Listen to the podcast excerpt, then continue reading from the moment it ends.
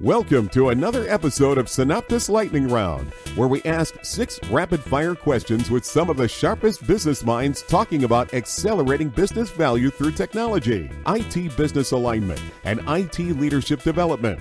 Now, here's Cameron and David. Welcome to another episode of the Synoptis Lightning Round. I'm Cameron Ames. I'm here with David Rettig, CEO of Synoptis. David, how are you doing today?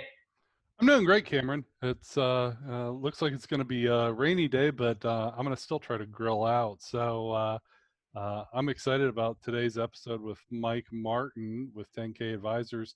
Uh, this is actually the first time that you've led an interview for Lightning Round. Uh, uh, tell me what that experience was like. yeah, uh, honestly, you know, it's pretty straightforward. Uh, there are some logistics that just about every audiovisual medium has, whether it's sound and uh, times, getting people together. But overall, it was a it was a pretty enriching experience as far as um, getting to hear what Mike has to say. Uh, why don't we dive into it? Mike, how you doing today? I'm great. Thanks for having me. Awesome. You ready for the lightning round? Let's do it. Great. Well, first off, tell us a little bit about yourself and tell us about what you do. Sure. So I've been in the CRM space for about 12 years, uh, primarily focused on uh, professional services. So I spent about eight and a half years at a company called Appirio. I currently work for 10K Advisors. We're a network of independent contractors and small consulting companies, helping both other Salesforce partners as well as Salesforce direct customers get the most out of their investment in Salesforce, primarily focused around difficult and hard to find skill sets. Great. So, being in this space for so long, uh, you obviously have a little bit of an expertise here, to put it lightly. Uh, how have you seen CRM and customer experience platforms increase business value? Really, for me, it, it, comes around looking at my customers and seeing where they can be more efficient, where they can have the data at their fingertips to make business decisions that can positively impact their revenue, um, or decrease waiting times on the service side. Uh, it really comes down to giving them the, the data to make the decision, uh, but also improve the process for the uh, the individual users as well. Um, you know, you, I think uh, we'll talk a lot about kind of user adoption today, and I and I, I think that really comes down to making sure that you have user buy-in and what you're building is going to make them more efficient. Yeah, absolutely. So then with these adoptions that you've seen with user adoption, what are some of the biggest challenges that you found when you pick up some of those platforms or when you implement one of these platforms? Yeah, uh, it's it's not an uncommon problem. I'll go ahead and use the double negative there. Um, we see it in almost every engagement where there are uh, issues with adoption. Sometimes that can come from a lack of engagement of the users. Uh, also, it can come from a, a lack of buy-in from executive leadership. So anytime we are talking to our customers and we don't have the right folks in the room or at least setting the vision uh, from the top, uh, we, we call that out as a red flag.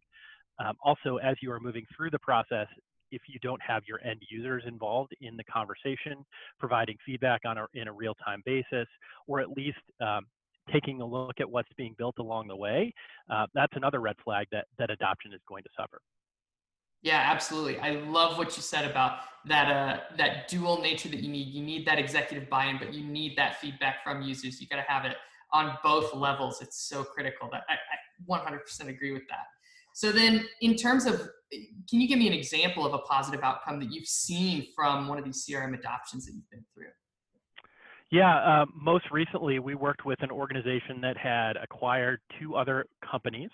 Uh, they were focused on doing an org merge, uh, but also looking at the overall business process of the combined entity. So we helped them take a, take a step back, understand what the end goal was from both a sales and a service process. Um, and then they were able to, one, along the way, build some internal buy in, um, get those users involved, but also build out the team that was going to help manage that um, and get them engaged and help them understand why we were building what we were building. Um, and honestly they've had a, a, ton of success they you know they they invested months in the process uh, but their success has been uh, both revenue based as well as efficiency based Wow, that's that's incredible. And it sounds like you were able to mitigate the biggest challenge you were talking about, not only having that executive buy-in, but also constant feedback from the users. Am I hearing that wrong? You got it. You got it. We had we had the vision from the top, but also along the way we found even as they added another acquisition mid-process, those end users were able to get involved, provide their input, and uh, develop a solution that was uh, workable for uh, actually all three of those organizations as they came into one. Wow. That's awesome. So when you think about this and, and you think about the number of these adoption processes that you've been through, what is one really critical piece of advice that you would give to an organization that's thinking about taking that next step towards either implementing or overhauling their current solution that really isn't delivering the business value that they need out of it? What's what's one piece of information that you'd give? Um, I'd say plan. Have a plan, have a process. Um, you can go in and just start making some configurations or changes. Um, but if you're not planning and getting, again, that feedback from those users along the way, understanding why things need to be, be set up or configured in a, in a specific way, uh, you're going to fail. So understanding, again, what, what those users um, need, why they need it, um, put that process in place, and then figure out the plan to build it. Yeah, that's that's so true, and I and I I'm hearing this constant theme throughout everything you're saying. Uh, get that feedback from the users. This is all about making things easier for your users, whether that's data at their fingertips or whether that's making sure that their processes are more efficient. If you don't have that input from them, you're you're not going to have the success that you would otherwise. Um, I, I think that's really important for us to keep in mind, and that's a great point. So in terms of your professional life, what have you been up to? And, and feel free to plug anything you'd like. Sure. Um, eh, you know, folks out there in the Salesforce space specifically, if you're looking for your next big gig, uh, come talk to us at 10K. Our, our network is expanding. We're trying to double the number of independent contractors and small consulting companies in the network. Also, if you are an organization that has uh, adoption challenges, give me a call. We'd love to figure out a plan, uh, help you find the right resources to uh, implement your next uh, your next Salesforce uh, project. And they can find you at, is it 10kview.com? 10kview.com. You got it. Mike at. Awesome. Mike, thank you so much for your time on the Synoptis Lightning Round podcast. Thanks for having me. It was fun. Thanks again to Mike for sitting down to talk with me for the lightning round.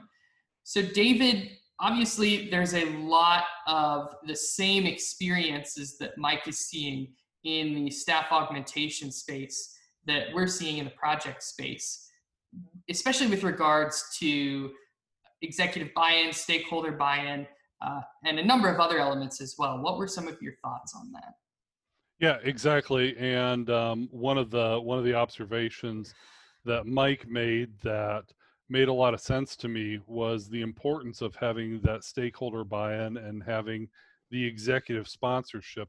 When when technology programs go off the rails, uh, uh, it's never the technology. It's not that the program, the solution doesn't work.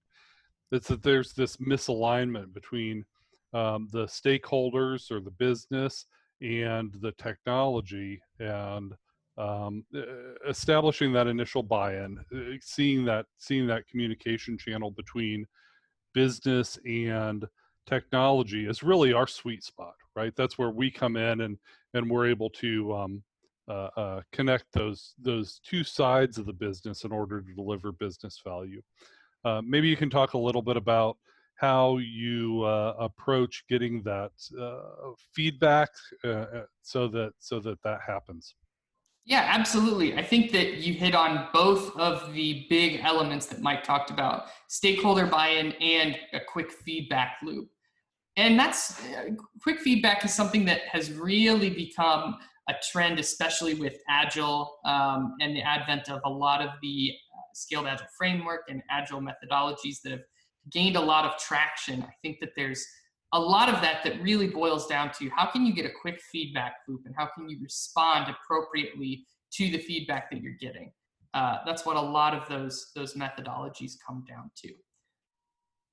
Excellent observations, Cameron, and uh, really enjoyed your uh, leading this first interview with Mike Martin. Thanks again, Mike, and uh, uh stay tuned for other episodes of Synoptis Lightning Round. Thank you for watching Synoptis Lightning Round. For more episodes of Synoptis Lightning Round, visit synoptis.com, Apple Podcasts, Google Play, or wherever you get your podcasts.